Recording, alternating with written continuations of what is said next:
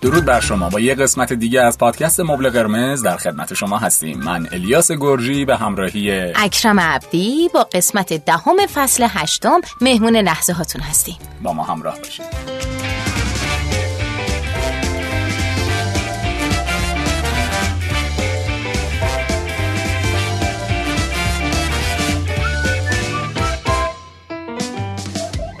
دوستان بهتون خوش آمد میگم و خیلی سریع همین اول این قسمت می‌خوام یک موضوعی رو باهاتون در میون بگذارم. اونم این که پادکست مبل قرمز یک وبیناری رو برگزار می‌کنه که شما عزیزان می‌تونید در اون شرکت کنید. هفته آینده پنجشنبه دوازده اسفند. ما دو ساعت در خدمتتون هستیم. من اکرم و کارشناس برنامه هنیه جعفری عزیز با title پیامدهای روابط جنسی ناکارآمد. احساس کردیم که موضوع روابط جنسی می‌تونه خیلی مهم باشه و حالا با فیدبک هایی که از شما در طی این هشت فصل گرفتیم تصمیم گرفتیم که یک وبینار برگزار کنیم با سرفصل های مثل اختلالات جنسی و تاثیر در واقع دو سویه روابط جنسی و روابط میان فردی و همینطور روابط جنسی پیش از ازدواج. حتما پیشنهاد می‌کنم که این وبینار رو از دست ندید. به صورت تصویری در خدمتتون هستیم و آنلاین.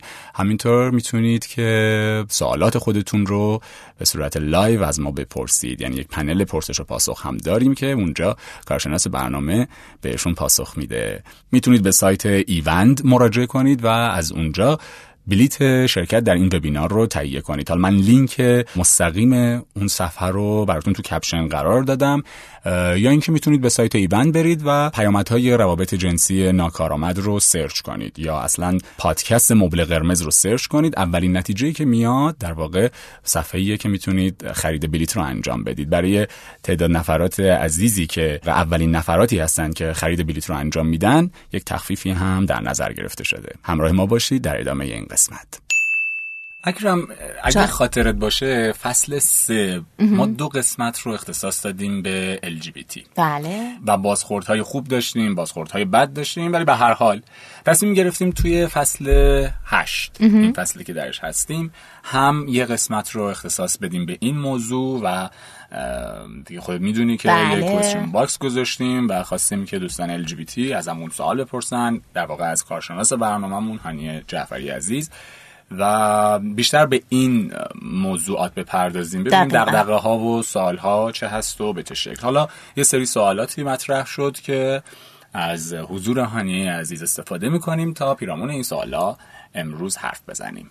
خیلی هم عالی. هانیه آره. جون خیلی خوش اومدین خیلی ممنون متشکرم و اینکه در خدمتتون هستم هر سوالی که باشه. چه خبر؟ از اون قسمت دو قسمت اول فصل سه اگه آره. آره, آره. طول کشید از اون زمان تا الان که بخوایم دوباره به این گروه بپردازیم.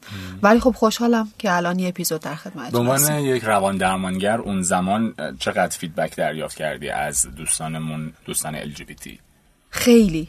خیلی. و بیشترش هم خب feedback های مثبت بود خیلی امیدبخش بود و خب به حال من به عنوان یک درمانگر خیلی برام فرقی نمی‌کنه. یعنی دغدغه دغدغه است. حالا مال هر گروهی که می‌خواد باشه باشه و دوست دارم بهش پرداخته بشه. الان هم خیلی خوشحالم که واقعا یه قسمت رو قراره اختصاص بدیم به سوالات این عزیزم خیلی هم خوب. من به صورت کلی سوالاتی که حالا مطرح شد و یا از اطرافیان شنیدم پیرامون رابطه بود.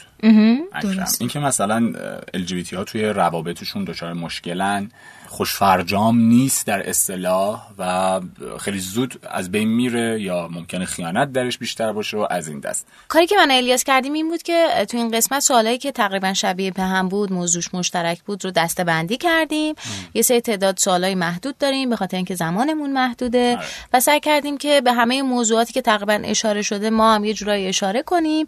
حالا اگه دقیقا سوال شما اینجا مطرح نشده باشه ولی پاسخش مطمئن باشین توی یکی از این سوالای مطرح شده هست, بله. معمولم که می‌تونن دوباره سوال بپرسن. یه چیزی هم من بگم این که به صورت کلی حالا جدای از اون باکس سوالات بیشتر دغدغه دوستان LGBT در حوزه رابطه بود و روابط که حالا من با هانیه که صحبت کردم یه مقدار تصور این شکلی بود که خیلی فرقی نمی‌کنه. حالا خود هانیه بیشتر می‌تونه توضیح بده ولی ولی من فکر می‌کنم که یعنی می‌خواستیم که این مدلی باشه که بپردازیم خاصه به رابطه درست. ولی دیدیم که شاید از دوستان خودشون سوالاتشون رو مطرح کنن خیلی بهتر باشه. ببین الیاس شان من این رو اضافه بکنم. ممکن هستش که رنگ و بوی روابط در همجنسگراها با غیر همجنسگراها یه مقداری متفاوت باشه. اون هم به خاطر در واقع تفاوت می‌تونیم بگیم فیزیولوژیکی یا مغز مردانه و مغز زنانه هست. خب این یه چیزیه که نمی‌تونیم بگیم فرقی وجود نداره. به هر حال این فرق وجود داره و در روابط تاثیر می‌ذاره. یعنی خب به هر حال این مدلی هستش که مغز مردانه و مغز زنانه در خیلی از موارد مکمل هم دیگه هستن. به خصوص تو حوزه نیازها یعنی گاهی اوقات ما می‌بینیم مغز مردانه نیاز به قدرت بالاتری داره مغز زنانه پایین تر میگم همیشگی نیست در قالب مواقع. و اینها هم پوشانی دارن با هم دیگه. ولی خب گاهی اوقات ما می‌بینیم در روابط همجنسگراها خب این قضیه به خاطر اینکه دو مرد و دو زن هستن ممکنه یه مقداری بیشتر به مشکل بخوره. و باز از یک سری بودهای دیگه هم می‌تونیم مورد بررسی قرار بدیم که چرا نافرجام هستش. باز می‌تونیم به حوزه رابطه جنسی بپردازیم. ممکن هست بیشتر روابط در همجنسگراها بر پایه رابطه جنسی بنا نهاده بشه. و چون پایه رابطه جنسی هستش دوامی نداره. این هم یکی از دلایلش است. میگم اگه قرار باشه بشکافیم خیلی طول می‌کشه این چیزی که گفتین یعنی فراوانیش در همجنسگراها بیشتره؟ به خاطر اینکه جامعه کوچکتری دارم. میل جنسی وجود داره نیاز جنسی وجود داره و خب این ممکنه مدت ها سرکوب بشه. و اولین چیز و اولین معیاری که من رو وارد رابطه می‌کنه ستیسفای کردن این نیاز هستش. خب اونجا هست چون شناخته اتفاق نیفتاده. ببین ما گفتیم رابطه پایدار هستش که پایه ها شناخت باشه. اگر من بخوام صرفا برای پاسخگویی به نیاز جنسی وارد یک رابطه ای بشم بعد که شناخته اتفاق میفته و این نیاز من تا یه حدی پاسخ داده شده دیگه جذابیت روز اول برای من نداره. یکی از دلایلشه نمیگم همش چون فرصت نیست بازش بکنیم. اما چیزی که هستش اینه که اصول رابطه همچنان اصول رابطه است. یعنی اینکه من چه مهارت های ارتباطی داشته باشم چه جوری بتونم رابطم رو محکم بکنم این دیگه خیلی فرقی نمی‌کنه جنسیت چی باشه. اون اتفاق میفته اما خب یه سری نکات ریز و ظریفی داره که باید خیلی راجبش بحث بشه. در صبر پادکست نیست. یعنی اینکه ما بخوایم نهایتا پنجاه دقیقه یک ساعت پادکست داشته باشیم خیلی گسترده خواهد بود.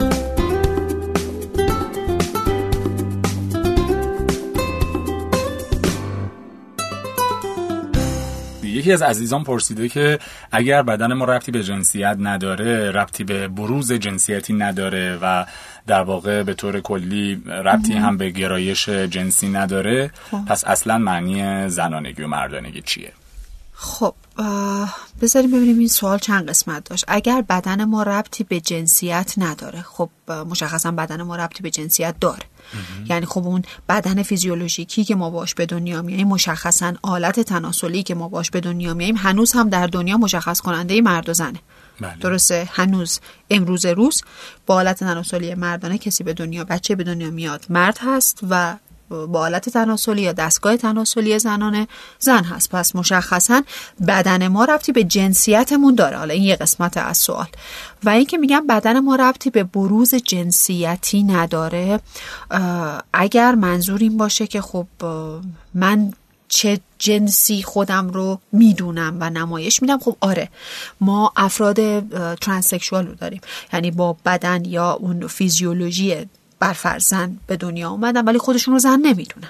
یا برعکسش با بدن مرد به دنیا اومدن ولی خودشون رو مرد نمی‌دونن. خب این برمیگرده به هویت جنسیتی. یعنی کالبد پسره ولی روح پسر نیستش. اون کلیشه ها اون تعاریفی که از یک جنسی کردن در جامعه حالا خانواده همخانی نداره. خودش رو پسر نمی‌دونه. ولی در کالبد پسره خودش رو دختر نمی‌دونه ولی در کالبد دختر هستش. آره این می‌تونه که بهش ربطی نداشته باشه. این از این بود اگه بخوایم بهش بپردازیم. اینکه بدن ربطی به گرایش جنسی نداره که بگیم خب بدن ربطی به گرایش جنسی نداره درسته نداره. یکی ممکنه پسر به دنیا بیاد خودش رو هم پسر بدونه.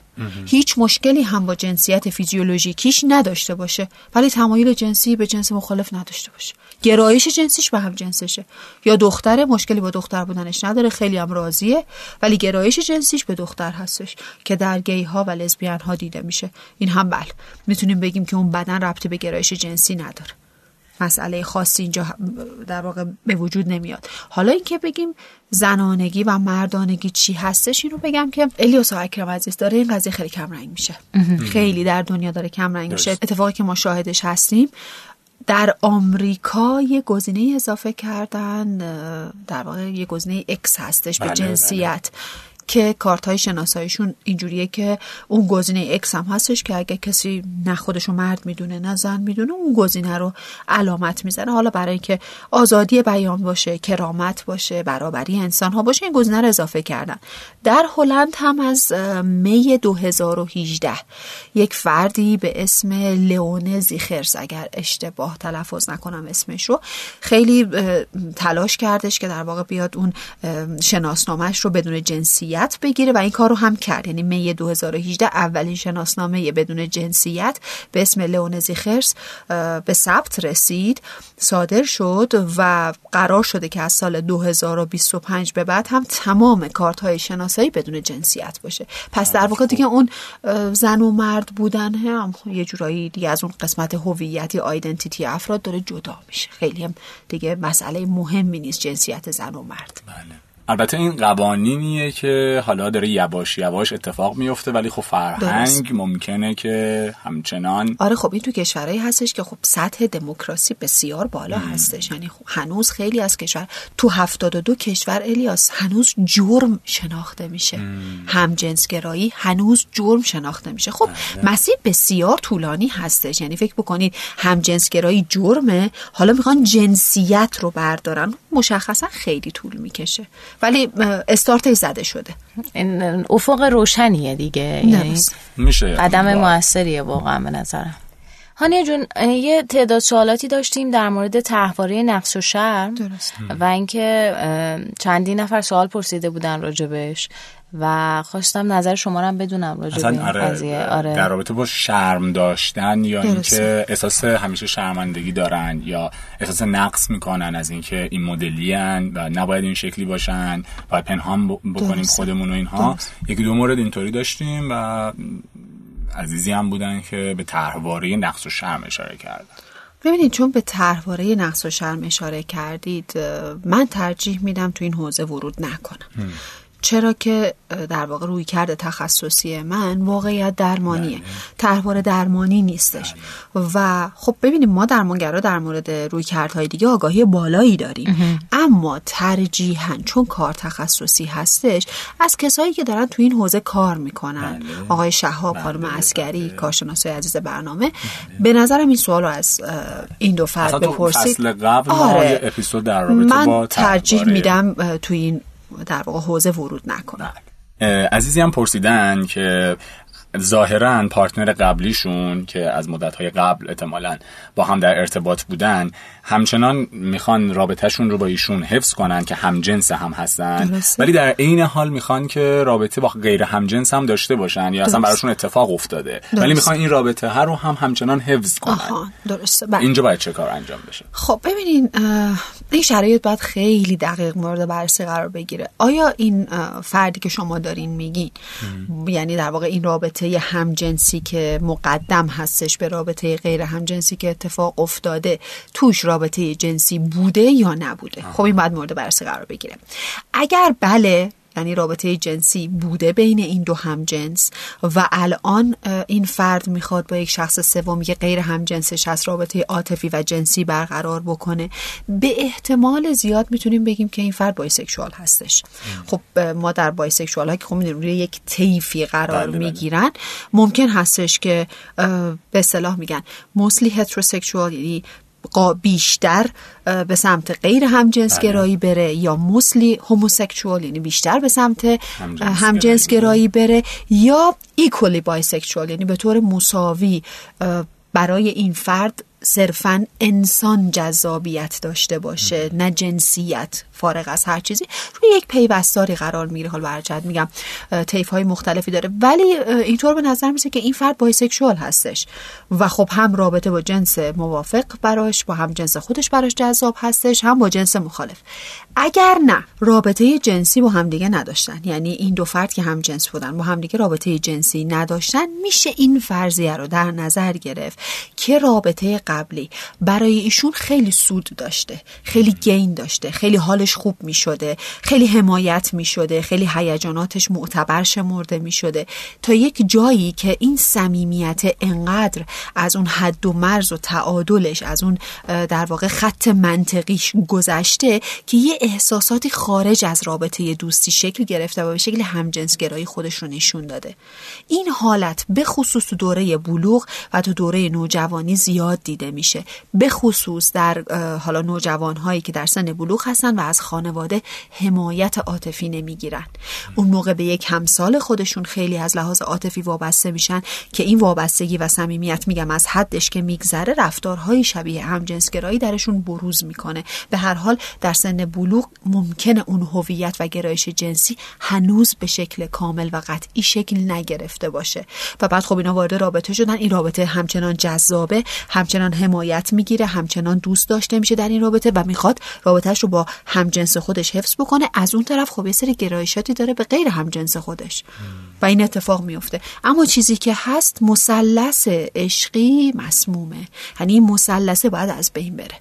به هر حالا شکلی که هستش. درست. حالا یه جا اشاره کردیم به بایسکشوالی که در مورد این هم سوال داشتیم که حالا جلوتر من سوالش رو مطرح می‌کنم. سوال بعدی که پرسیده شده اینه که خیلی فکر کنم مرتبط هم باشه دقیقا به پاسخ قبلیتون که آیا گرایش جنسی می‌تونه تغییر کنه؟ مثلا از هم جنس گرایی به غیر هم جنس گرایی یا برعکس تبدیل بشه؟ ببینید تغییر در هر زمینه روانشناختی امکان پذیر هستش و پایه اصلی تغییرم اون بینشه. وقتی من بینشم دانشم اطلاعاتم بالا میره در یک زمینه ای تغییر معمولا اتفاق میفته ممکن هستش که من یک روزی بنا به دلایلی حالا مثلا فشار گروه همسال بوده یا نداشتن خودشناسی کافی یا هویت ناقص شکل گرفته فشار خانواده مذهب فرهنگ یه گرایش جنسی داشتم. ولی بعدها که حالا زمان میگذره خودم رو بیشتر می‌شناسم با خودم بیشتر آشنا میشم با امیالم آرزوهام نیازهام خواسته هام و خودم رو بیشتر کشف می‌کنم ببینم که نه انگار که حتی هویت جنسی من گرایش جنسی من یه چیز دیگه بوده تا الان و تغییر بکنه. آره یک چیزی نیستش که ما بگیم ایستاه و تغییر نمی‌کنه یک ویژگی پویا ممکنه که تغییر بکنه. میگم دانشه که بره بالا خودشناسیه که بره بالا من اون هویتم که کامل تر بشه آره ممکنه تغییر بکنه. خیلی از مواقع هستش. ما می‌بینیم حتی من تو مراجعینم داشتم ازدواج کردن یعنی خودشون رو کاملا غیر هم جنسگرا می‌دونستن. ازدواج کردن بچه دار هم شدن ولی واقعا از جایی به بعد دیدن که نه انگار که در واقع همون داستان باورهای فرهنگی خانوادگی مذهبی اجتماعی توی این مسیر سوقشون داده. اما امروز بعد از حالا مثلا فکر کنی 15 سال زندگی مشترک به این نچرسن که نه اصلا گرایش من چیز دیگری بوده. آره می‌تونه تغییر بکنه. برعکسش چی؟ این آره برعکسش هم می‌تونه. حالا هایی که مثلا میگن میشه تغییر پیدا کنه هم جنس گرایی آخه ببین شما رو دگر جنس آخه آره الیاس بذاری من بگم تغییر ما برای چی باید یه چیز رو در زندگیمون تغییر بدیم؟ وقتی من رو داره اذیت آره وقتی داره من رو اذیت می‌کنه باید تغییرش بدم دیگه. حالا این هم که ما داریم میگیم تغییر ببینیم من اونجا گفتم بحث آگاهی است که ما از بله. بیرون تغییر میبینیمش. یعنی من میگم گرایش جنسی این فرد تغییر کرده. شاید بهتره بگیم اون گرایش جنسی بوده بروز نکرده. من دانشم بینشم رفته بالا اون چیزهایی که موانعی که باعث می‌شده این گرایش جنسی سرکوب بشه کم کم میره کنار. وقتی دانش میره بالا اون موانع میره کنار. دیگه اون مسائل فرهنگی و حالا مذهبی یا هر چیز دیگه هستش با افزایش دانش من کنار میره و بعد من اون هویتم برملا میشه مشخص میشه نمایان میشه. از بیرون به شکل تغییر دیده میشه ولی در واقع تغییر نیستش. وجود داشته بروز نمی‌کرده. اینطوری می‌تونیم بهش بگیم. و بعد اینم که حالا سری درمانگرها میگن آره تغییر پیدا می‌کنه. خیلی جا من میشنم درمان میشه. بله، بله. یعنی باور کنید حتی اگه شما رو دی هم که کار بکنید سالها از طیف اختلالات جنسی اصلا اومده بیرون. اگر اشتباه نکنم سال 2000 اومد از طیف اختلالات جنسی بله. بیرون هم جنس گرایی چیز در واقع اصلا اختلال روانشناختی نیستش. پس اینکه بگیم درمانش می‌کنیم یا تغییرش میدیم به نظر اصلا پای و اساس علمی نداره.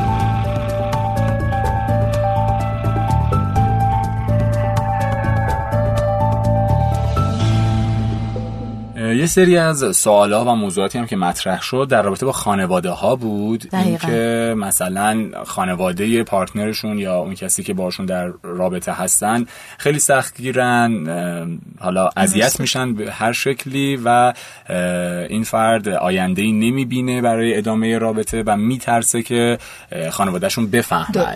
و دیگه. حالا این رابطه به اون سرانجامی که این دو نفر مطلوبشون نرسه و درست. می‌خوان بدونن که چیکار باید بکنن. یعنی اون ترس از فهمیدن خانواده. متوجه شدم. ببینید آگاهی داره میره بالا و پذیرش نسبت به این موضوع هم به تبع اون بالا خواهد رفت. یعنی میشه امیدوار بود که این پذیرش اتفاق بیفته. حالا خارج از این قضیه برفرض هم که هیچ وقت این خانواده به پذیرش نرسه. یا اصلا به هیچ عنوان قبول نکنه. انقدر براش این قضیه تلخ و بد و منفی باشه که هیچ وقت نپذیرتش. من می‌خوام ببینم. به نظر خود شما این عقلانی هست که من امروزم و اینجا و اکنونم رو با ترس از فردایی که هنوز نیامده خراب کنم. اون روز که هنوز نرسیده. واقعا این منطقیه. من یه کیسی خودم داشتم یه آقایی بودش که در واقع همسرشون قبل از ازدواج با ایشون دو سال رابطه یه حالا جدی و عاطفی به گفته خودشون با یک مردی داشتن که خب بعد از اینکه تصمیم به ازدواج با هم دیگه می‌گیرن این مرد اصلا از ایران میره آمریکا و الان هشت سالم هستش که اصلا برنگشته. ایران برنگشته. ولی مرد همش میگه ببین من دلم تو دستمه. میترسم یه روزی برگرده و اون حسایی که بین این دوتا بوده بینشون زنده بشه. خب واقعا آدم تعجب می‌کنه. این چیزی که من گفتم آقا دست بردار. یعنی از کجا معلومه که این آدم مثلا برگرده به ایران؟ از کجا معلومه اگر برگشت همون حس رو به همسر شما داشته باشه؟ از کجا معلوم بعد 8 سال همسر شما همون حس رو به ایشون داشته باشه؟ اصلا شاید ایشون رفته سر زندگی خودش چهار تا بچه الان داره. یعنی واقعیت ماجرا اینه که شما داری واسه یک روزی که هیچ وقت نیومده امروزت رو ببخشید به گند می‌کشی. همش ترس داری همش استرس داری. خب توی رابطه هست در کیفیت رابطه تو تاثیر خواهد گذاشت. صد درصد. غیر قابل انکاره چون شما یک آدمی هستی که زیر پات رو سفت نمی‌بینی و همش متزلزلی همش میترسی اتفاقی بیفته زندگی عاطفیت از هم بپاشه. خب این چه کاری؟ اینم دقیقا همونه. شما نمی‌دونین اصلا اون روز کی می‌رسه. چرا امروز تو حروم می‌کنی؟ پیشنهاد من. از رابطه لذت ببر زندگی تو بکن. چون نمی‌دونیم فردا چه اتفاقی میفته با ترس هم نمیشه زندگی کرد. همین. البته خب یه سری از افراد متکی به حمایت های خانواده هستن. اینا هم درسته. دیگه. ولی من اینو میگم. می‌تونین کنترل کنید. ما گفتیم تئوری انتخاب میگه چی؟ بله. میگه اون حوزه هایی که تحت کنترل شما نیست رهاش کنید. چقدر ما انرژی روانی می‌ذاریم توی یک سری حوزه هایی که نمی‌تونیم کاری براش بکنیم؟ یعنی حالمون رو خراب می‌کنیم امروزمون رو خراب می‌کنیم به خاطر اینکه بخوایم دخل و تصرف داشته باشیم تو حوزه‌ای که عملا نمی‌تونیم کاری بکنیم. همین. فقط از رابطه لذت ببریم. یکی از سوالاتی که خیلی فراوانی زیادی داشت و مطرح شده بود از طرف خانواده ها بود و نگرانیشون نسبت به این موضوع که اگه مثلا فرزندمون علا رقم میل باطنی ما یه گرایش جنسی خاصی داشته باشه چطور با این موضوع کنار بیایم؟ چه برخوردی بله. داشته باشیم؟ بله. چی کار کنیم؟ خودم بسیار ازم سوال شده. راست میگین. خیلی سوال شایعی هستش. ببینید در مورد حالا اینکه ما فرزندمون در آینده چه ویژگی هایی خواهد داشت و ما امروز بابتش نگران هستیم یه چیزو به طور کلی بگم. این که ما چطوری بتونیم با یک پدیده و یک اتفاقی کنار بیایم. بستگی به میزان پذیرش ما از اون در واقع پدیده داره. میزان پذیرش ما از واقعیت اون پدیده داره. یعنی چی؟ یعنی قبل از وقوع هر اتفاقی من برای اون اتفاق چقدر آمادگی دارم چقدر آماده هستم. اون سطح آمادگی ما وقتی میره بالا پیشفرض های ذهنی ما نمیاد روی یک سری عوامل و فاکتورهایی که تحت کنترل ما نیست ست بشه. یعنی من نمیام در واقع اون پیش فرض ها اون دیفالت های ذهنیم رو روی یک سری عواملی بذارم که اصلا دست من نیستش. آیا اینکه بچه من در آینده چه ویژگی هایی داشته باشه دست منه؟ چقدر تحت کنترل من خواهد بود؟ چقدر تحت اختیار من هستش؟ چقدر با میل و خواسته من پیش میره؟ تقریبا هیچی. پس من نمیام خواسته هام رو بذارم روی فاکتورهایی که تحت کنترل من نیستش. از طرف دیگه این رو هم من خیلی خوب درک نمی کنم چه جوریه که پدر مادرها از قبل از اینکه بچه به دنیا بیاد یک مجسمه ای از بچه آیندهشون در ذهنشون می‌سازن. و هر میل باطن دقیقا. و هر تکه از این مجسمه رو به اون شکلی که دوست دارن تراش میدن. خب چه اتفاقی میفته آیا واقعا فکر می‌کنی همین مجسمه رو تحویلتون میدن؟ خب ببخشید اینطوری میگم. مگه به کارخونه سفارش دادیم؟ فرزند شما یک هویت منحصر به فرد خودش رو داره. به این دنیا نیامده اون شکلی باشه که شما دوست دارید. اون شکلی باشه که شما میل دارید. اون موقع هستش که در واقع شما وقتی می‌بینید اه من چی تو ذهنم ساخته بودم؟ چی شد؟ چی می‌خواستیم؟ چی عذاب در اومد؟ اون سیلی واقعیت رو محکم می‌خورید. خب چرا ما از اول پیشنویس واسه بچه هامون داشته باشیم؟ یه سری پیشفرض ها و پیشنویس هایی داشته باشیم که بچه من باید اینجوری باشه. به نظر من این ستم خیلی بزرگی است که ما یک بچه رو به دنیا بیاریم یک فرزندی رو به دنیا بیاریم خودش هم نخواسته به این دنیا بیاد. بعد واسش کلی آرزو داشته باشیم یه عالم ویژگی ازش بخوایم که داشته باشه همون مسیری رو بره که ما میگیم همون جوری قدم برداره که ما میگیم. آخه ربات که نیستش که انسانه. اون مسیر خودش رو قطعا میره. من یه کیسی داشتم مادری بودش که در واقع فرزندش حدود 20 خورده ای سالگی بهش اعلام کرده بود که من هم جنسگرا هستم. و خب ایشون خیلی به هم ریخته بود خیلی ناراحت بود بیتابی می‌کرد گریه می‌کرد. خب من آرزو داشتم پسرم تو لباس دامادی ببینم. آرزو داشتم توی ماشین عروس پسرم رو ببینم. خب این واقعا قابل درک نیست چطور من می‌تونم آرزوهای خودم رو دوش یکی دیگه بذارم. می شما آرزو داشتی. چرا باید یکی دیگه برآورده بکنه؟ من باید حواسم به این قضیه باشه. آقا توی اون ترازوی خواسته هام چی می‌ذارم؟ اون چیزایی که تو ترازوی خواسته های من هست باید به دست من برآورده بشه نه به دست یکی دیگه. این خیلی چیز مهمیه. پس آمادگی داشته باشیم پذیرش داشته باشیم.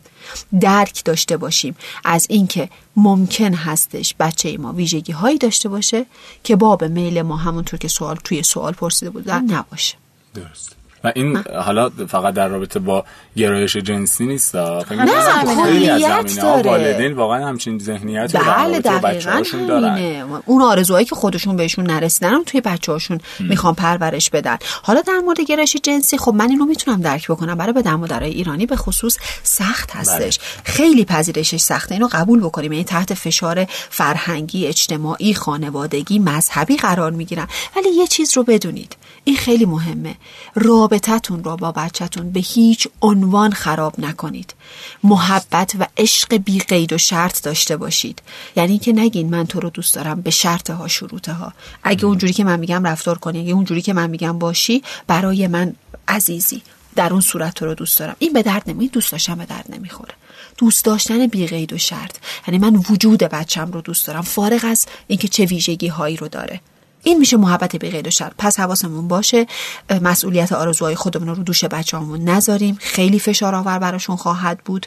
اینکه دوست دارین پسرتون تو لباس دامادی ببینین دخترتون تو لباس عروسی ببینین و و و خیلی چیزهای دیگه. باید بپذیریم. سطح آمادگی و پذیرش ما باید بره بالا. دوستانی هم در رابطه با asexuality و aromantic پرسیدن. آها یعنی معنای لغوی و باشه خیلی خوب. asexual ها افرادی هستن که تمایل جنسی کلا ندارن. نه به جنس مخالف نه به جنس موافق. حالا این از لحاظ لغوی هستش. و اروماتیک هم خب اگه بخوایم از بعد شیمی بهش نگاه بکنیم هیدروکربن های اروماتیک حالا یا حلقوی دسته بزرگی از ترکیبات عالی هستن که خب خیلی بوی خوش و معطری دارن و اون میل جنسی برانگیختگی جنسی رو می‌برن بالا. حالا نمی‌دونم سوالشون خیلی ارتباطی نداره به نه اروماتیک نه یه بوی خوشه که ممکنه حالا میل و برانگیختگی جنسی رو بالا ببره. درست حالا و asexuality هم که حسی گرایش جنسی به هیچ یک از دو جنس ندارن. یه سوال دیگه ای که هست حالا شاید باید اول میپرسیدیمش اما الان هم خالی از لطف نیست مطرح کردنش. اینکه این اختصار LGBTQ در واقع یعنی چی؟ درسته. ببینید من گسترده ترین abbreviation یا مخففی که شنیدم LGBTQQIAA هستش این رو بله. میگم البته اگر اشتباه نکنم در دو اپیزود بله بله درک متقابل سه. بله اینو بله. توضیح دادم ولی خب حالا یک بار دیگه هم میگم L lesbian هستش G gay هستش همجنسگرایی مردانه هستش B bisexuality هستش T transsexuality هستش یعنی همونطور که گفتیم به هویت جنسی برمیگرده که کالبد مردانه هست ولی خودش رو مرد نمی‌دونه و برعکس Q ی اول به معنای queer هستش یه slang ه بله. یه اصطلاح ماننده برای homosexuality هم جنسگرایی. Q ی دوم questioning ه افرادی هستن که هنوز سوال دارن هنوز هویت و گرایش جنسیشون براشون شفاف نیستش. مشخص نشده. I به معنای intersex هستش که حالا از دو منظر مورد بررسی قرار می‌گیره. جنسیت بیولوژیکی که در ظاهر مرد هستش با آلت تناسلی زنانه و برعکس در ظاهر اه، زن هستش با آلت تناسلی مردانه. و خب در هویت جنسی هم قطعا یک مقداری تعارضاتی براشون وجود داره. یه جورای زیر مجموعه TS ها هستن transsexual ها هستن intersex ها. و در مورد دوتا A آخر A اول asexual ها هستن که گفتیم گرایش و میل جنسی به هیچ یک از جنس رو ندارن و ای آخر الای هستش. به معنای اینی که افرادی که در هیچ یک از این دسته ها قرار نمی‌گیرن ولی این گروه ها رو. آفرین حمایت بله. می‌کنن. دقیقا. الای از لحاظ لغوی به معنای هم پیمان و متحد هستش. این حالا در واقع کامل ترین جامعه ترین خلاصه ای بود یا مخففی بودش که من حداقل شنیده بودم.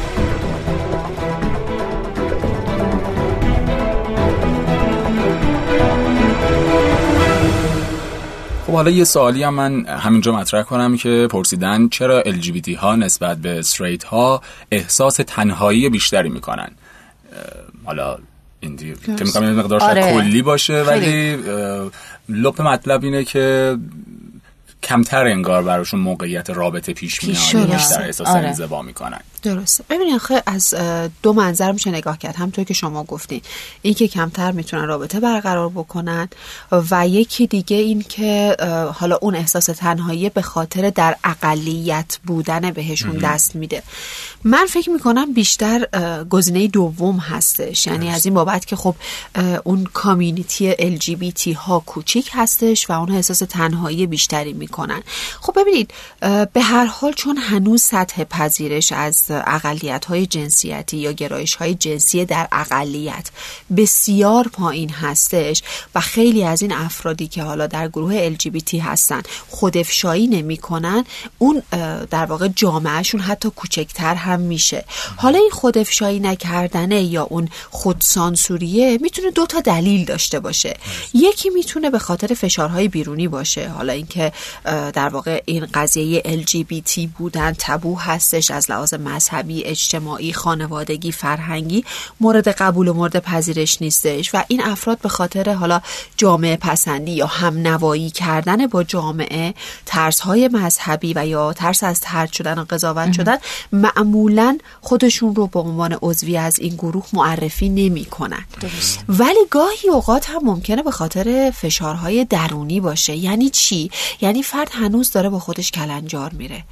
من واقعا هم جنسگرا هستم بایسکشوال هستم ترنس هستم. ببین درگیری درونیه که البته خب یه بخشش به خاطر فشارهای بیرونیه. بله. اگر فشار بیرونی نباشه اون پذیرشه زودتر اتفاق میفته اما به هر حال این درگیری درونیه اینکه من هنوز خودم رو نپذیرفتم باعث میشه خودم رو افشا نکنم. در مورد گروه اول بعضا به این پذیرش رسیدن. درست. در مورد هویت جنسیشون یا گرایش جنسیشون به این پذیرش رسیدن. فقط مسئله مسئله نمایش دادنه و به خاطر همین خوششون سانسور می‌کنن. اما گروه دوم یه مقدار مشکلشون پیچیده تره. یعنی هنوز خودشون رو این گونه که هستن نپذیرفتن. و خب به هر حال خودسانسوری هم اتفاق میفته در برخی مواقع الیاس و اکرم عزیز من دیدم حتی در بین مراجعینم که در خودش هم به این پذیرش رسیده که همجنسگرا هستش. اما وقتی در یک موقعیتی قرار می‌گیره که صحبت از همجنسگرایی bisexuality یا حتی ترنس بودن میشه به شدت محکومش می‌کنه. بله. یعنی خیلی عجیبه. خودش رو پذیرفته ولی برای هم نوایی برای اینکه بگه نه من نیستم به شدت این قضیه رو محکوم می‌کنه تقبیح می‌کنه. و خب این باعث میشه که این افراد بیشتر احساس تنهایی بکنن. یعنی هی داره انگار جامعهشون کوچیک و کوچیک و کوچیکتر میشه. فقط هم مختص LGBT ها نیستش. یعنی شما اگر نگاه بکنید افرادی که به طور کلی روی نمودار بهنجار در اون وسط قرار نگرفتن. یعنی در دو طرف در واقع نمودار هستن دو سر طیف هستن. حتی اگر ما بگیم از لحاظ هوش بالا اونایی که دو دهم درصدی هستن. حالا نوابق یا افراد بسیار باهوش اونها هم احساس تنهایی می‌کنن. یعنی اون احساس تنهایی بیشتر به خاطر این هستش که دنیای ادراکیشون با دنیای ادراکی بقیه فرق داره.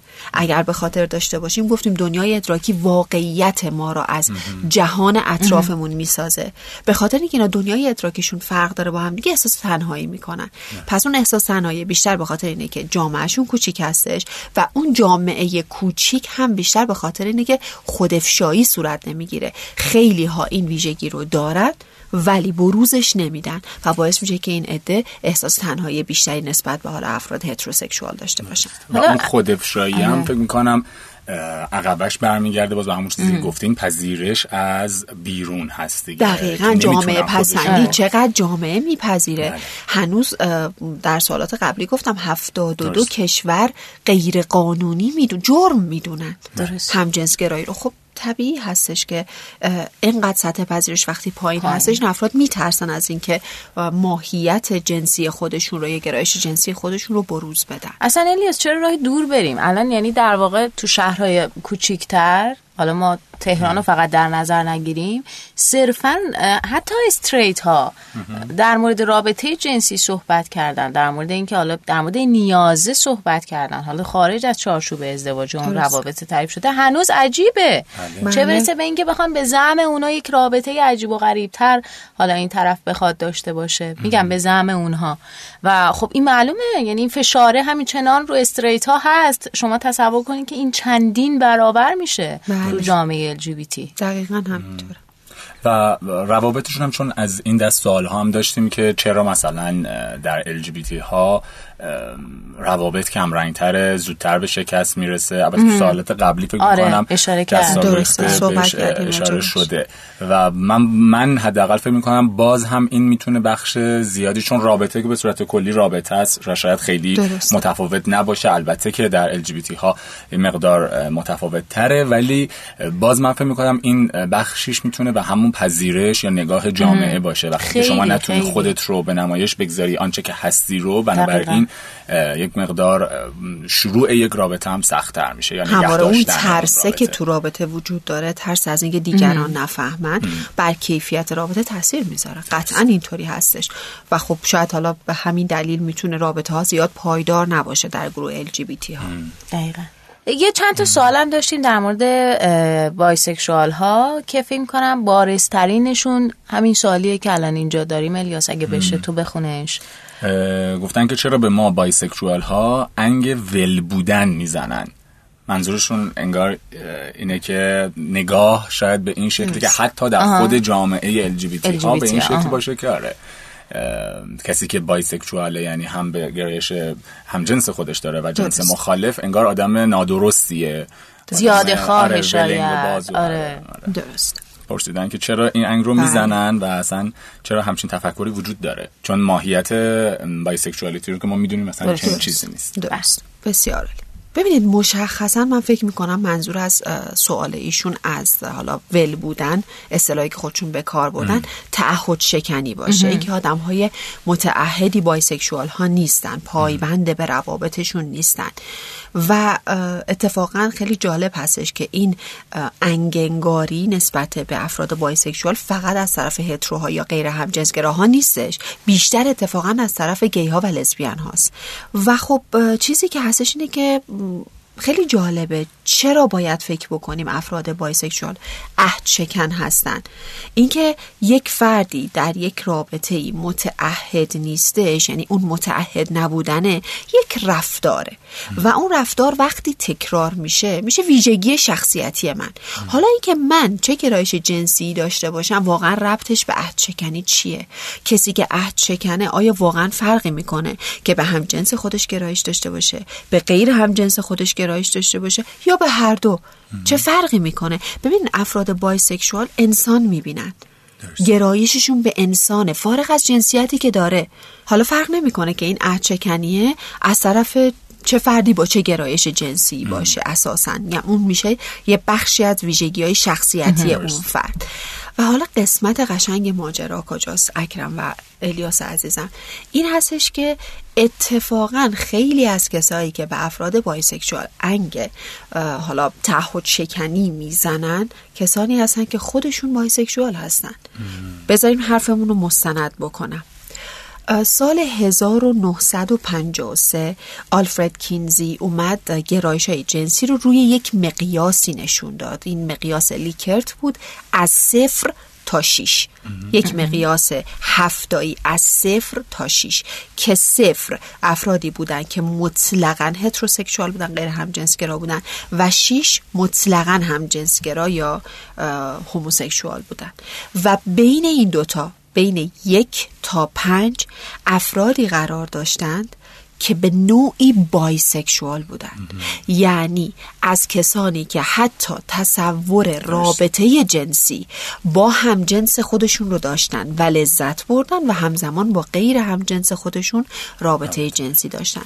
تا بگیریم بخواد برسه به عدد پنج که افرادی بودن که می‌تونیم بگیم غالبا هم جنسگرا بودن. یعنی رابطه جنسی با هم جنس خودشون داشتن و غیر هم جنس خودشون هم فکر می‌کردن و شاید رابطه هر از چنگایی داشتن. ولی کینزی اومد گفتش ماجرا اینجوریه که اتفاقا کسانی که عدد صفر و یا عدد شیش رو می‌گیرن تعدادشون خیلی کمتر از کسایی که این وسط هستن. یعنی تعداد قابل توجهی از افراد bisexual هستن. بله. این خیلی درصد بالایی هستش اینو اتفاقا توی فصل سه هم آره یه جا اشاره شد بهش درسته.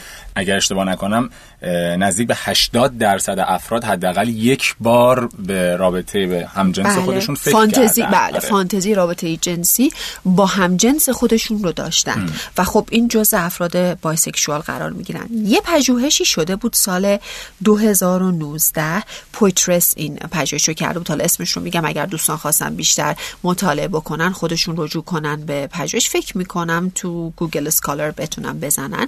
عنوان پژوهش این هستش. majority of LGBT population hide their orientation یعنی درصد قابل توجهی از LGBT ها اون هویت و گرایش جنسیشون رو پنهان می‌کنن.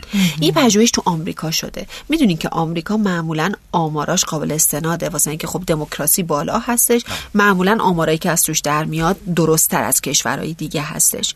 این پژوهش اومد نشون دادش که خب این تعداد زیادی از افراد که میان خودشون رو هویت خودشون جز LGBT ها هستن و پنهان می‌کنن بین 83 تا 16 درصده. یعنی 83 درصدشون در کشورهایی که بیشترین discrimination یا تبعیض وجود داره stigmatization یا ننگنگاری وجود داره 83 درصدشون خودشون رو پنهان می‌کنن تا 16 درصد حالا کشورهایی که دموکرات تر هستن پذیرفته شده تر هستش این قضیه درشون. ببینین چه آمار بزرگی هست. فکر کنین 83 درصد.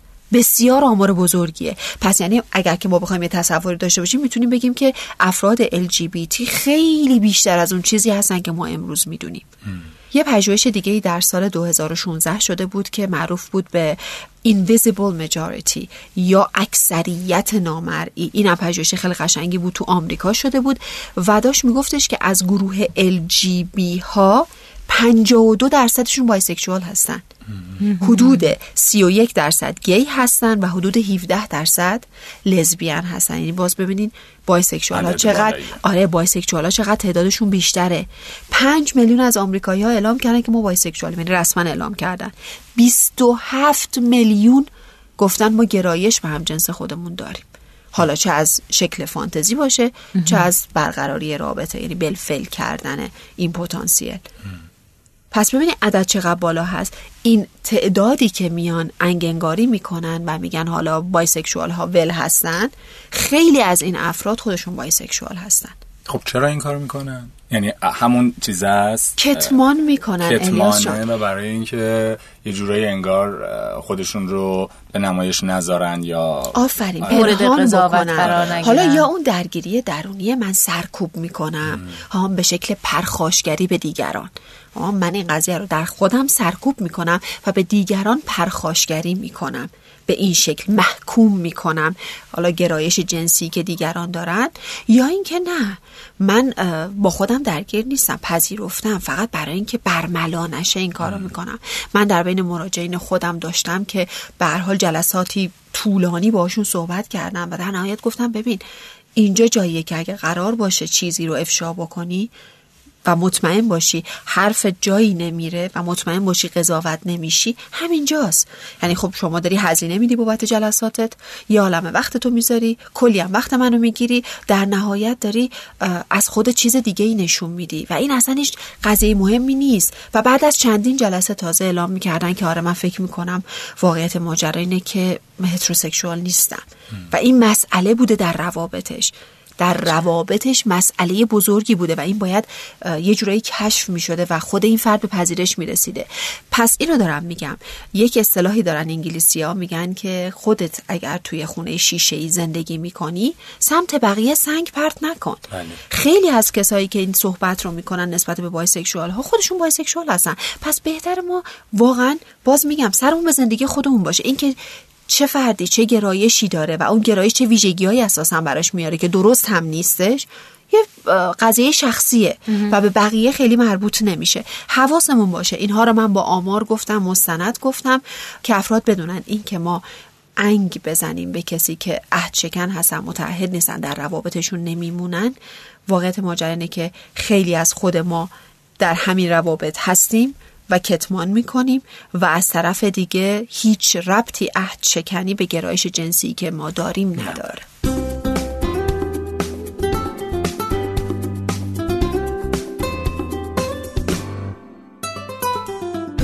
اگرم این موضوعه که همیشه میگن آقا جان این انتخابی طبیعت, ژنتیک آره. باش به دنیا آره. آمده. اینم بد نیست صحبتی بکنیم خانم هانی جان. چشم حتما. آره. ببینید دعوای بین در واقع این دو گروه که یه عده میگن گرایش جنسی یک انتخابه و عده که میگن گرایش جنسی ژنتیک. افراد به ارث می‌برن. سالها هست که وجود داره. برای هر دو سایدش هم یه عالم پژوهش وجود داره. و به نظر من یه جا باید این دعوای تموم بشه این دعوای حالا نرچر ورسس نیچر یا طبیعت در مقابل تربیت یا اکتساب باید یه جایی تموم بشه. ببینید من میگم اگر که ژنتیکی هست و افراد با این ویژگی به دنیا میان که اصلا جای بحثی نمیمونه. یک ویژگی طبیعیه. نمونه هاش هم در طبیعت هست. باز توی اون دوتا اپیزود درک متقابل در موردش مفصل صحبت کردیم که نمونه های طبیعیش وجود داره حتی در گونه های حیوانات. بله. این از این قضیه. پس جای صحبت نمیمونه. بحث اونجایی هستش که میگن اینا انتخاب می‌کنن. خودشون می‌خوان که این گونه باشن. حالا سوال اینجا پیش میاد. بر طبق تئوری انتخاب اگر رفتاری که ما انتخاب می‌کنیم باعث آسیب به دیگری نشه. یعنی نیازهای من رو برآورده بکنه. در عین اینکه آسیبی به برآورده شدن نیازهای دیگران نمی‌زنه مشکلش کجاست؟ چه مشکلی داره واقعا؟ هیچی مشکلی وجود نداره. یعنی مثل این میمونه که یا من با موی قرمز به دنیا بیام یا برم موامو قرمز رنگ کنم. به کسی چه ربطی داره؟ یا ژنتیکی یا انتخاب کردم. ولی من باعث آسیب به دیگری نمیشم با انتخابم. پس این قضیه باید همینجا تموم بشه. به هر ترتیبی چه ژنتیکه چه انتخابه واسه اینکه آسیبی و آزاری برای دیگران نداره یه قضیه حل شده است.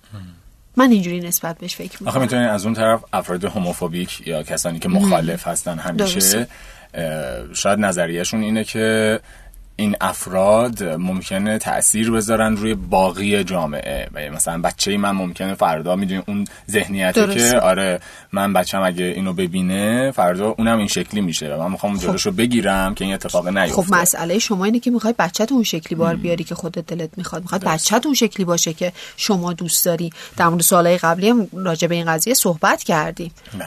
اینکه بچه من یاد می‌گیره یا همچین قضیه رو یا انتخاب می‌کنه انتخاب شخصی خودشه و این قضیه مشکلی نداره. ببینید چون مشکلی نداره پس اساسا حل شده است. چه بچه شما انتخاب بکنه چه انتخاب نکنه. مسئله شما با خودتونه. مسئله شما به پدر و مادر با خودتونه که نمی‌تونید بپذیرید. بچه شما مسیری رو بره که شما دوست ندارید. صرفا شما دوست ندارید. این یه چیز به نظر من مشخصیه که اصلا بحثی راجبش نیست. و اما به عنوان سوال آخر و جمعبندی این اپیزود من خواستم بدونم که هانی جون یه تاریخچه کلی کلا از خواستگاه LGBT ها و اینکه اصلا آیا مثلا تو طول تاریخ داریم کسی که به عنوان اولین شخصی که اعلام کرده در این حوزه اینم جزء سوالات بوده. آره. یعنی آره جزء سوالات بوده. آره. یعنی این سوال کلیه که حالا همه اون سوالا رو شامل میشه. درسته. البته اینو مفصل توی اپیزود درک بله، متقابل بله. توضیح آره. دادیم در مورد خواستگاه این پدیده. حالا به خاطر اینکه سوال پرسه آره یه جنبندی کلی می‌کنیم که خیلی هم این اپیزود طولانی نشه. ببینید انواع مختلف LGBT تو شکلهای مختلف در جوامع مختلف از پیدایش جوامع اولیه بشری وجود داشته. یعنی اصلا یه چیز جدیدی نیستش که بگیم جدیدن. حالا چون خیلی هم میگم مد بله، شده. خیلی من شنیدم میگم مد شده. دقیقا. رسانه. دقیقا. نه این بوده. حتی مثلا از روی نقاشی هایی که روی سنگ های زیمبابوه بوده حکاکی شده اینو متوجه شدن که چندین هزار سال پیش از میلاد مسیح گرایی یا جنس خواهی وجود داشته. درست. حالا ممکنه از رسم و رسوم بوده تا اینکه تقبیح می شده یا رد کامل می شده به هر جهت رگه هاش وجود داشته. حتی مثلا در شرق آسیا در چین انقدر رایج بوده که کسایی که اونجا مسافرت می‌کردن تعجب می‌کردن شوکه می‌شدن که چقدر این قضیه رواج داره. در ژاپن همینطور یه سری افرادی بودن هم جنسگرا بودن به نام نانشوکوها.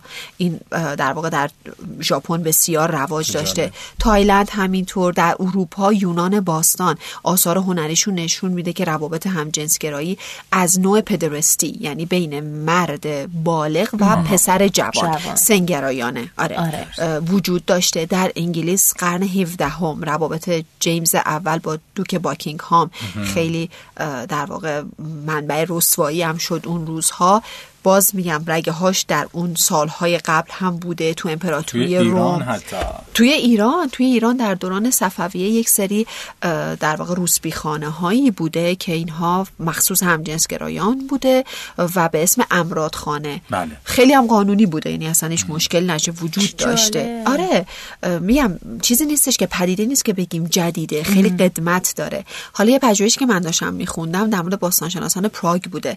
یه سری حفاریایی کردن یه مومیایی تو این حفاری ها در آوردن که مومیایی تقریبا سنش می‌رسه به حدودا 2500 تا 2900 سال پیش از میلاد مسیح.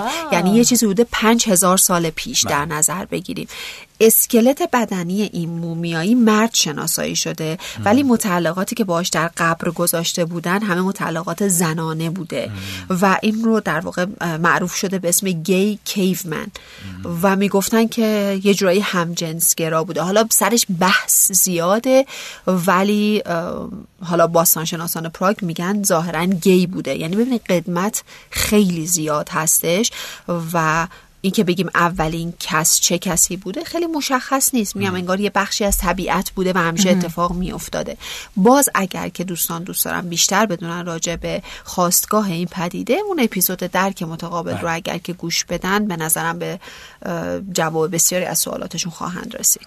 بسیار عالی. متشکر از شما که باز هم اطلاعات خوبتون رو در اختیار ما قرار دادین. این بخشی از سوالاتی بود که ما از مخاطبینمون خواستیم که با ما در بله. میون بذارن در رابطه با LGBT از شما این سوالات رو پرسیدیم. امیدوارم که مفید بوده باشه براشون. بله امیدوارم جواب سوالاتون رو گرفته باشین. ما واقعا سعی کردیم که همه سوالات رو یه جورایی بگنجونیم تو این سوالای محدودی که داشتیم و نزدیک باشه حداقل جوابایی که درسته. دادیم به سوالات شما. بله. اپیزود دو تا اپیزود در واقع درک متقابل که مربوط به فصل سوم هست و ما به صورت کلیتر به LGBT پرداختیم در در واقع هر اپلیکیشنی که میشنوید مبل قرمز رو که سرچ می‌کنید می‌تونید پیدا کنید گوش بدید ضمن که در کانال تلگرامی مبل بله. قرمز هم فایل های مستقیم اون دو اپیزود اونجا دیگه خیلی داره. راحته تازه آره. می‌تونیم واسه بقیه هم بفرستیم بله فایلش بله اصلا کلا کاری که ما می‌کنیم اینه دیگه وقتی که داریم همزمان یک فصل جدیدی رو ضبط می‌کنیم تولید می‌کنیم فصل های قبلتر رو در کانال تلگرام قرار بله، میدیم تا الان. فصل اول و دوم و سوم و چهارم در کانال تلگرامیمون هست ادساین مبله قرمز قرمز با قرمز کیو. با کیو بله. البته جی اچ دوستان ما همیشه از اون. اول سر این قضیه داستان. داشتیم جی اچ جی نه من اچ. موافق با الیاس هستم. اه، ولی من همچنان رو موضع خودم هستم. فعلا خداحافظ. خیلی دوستتون داریم مراقب خودتون باشین. خدا نگهدارتون.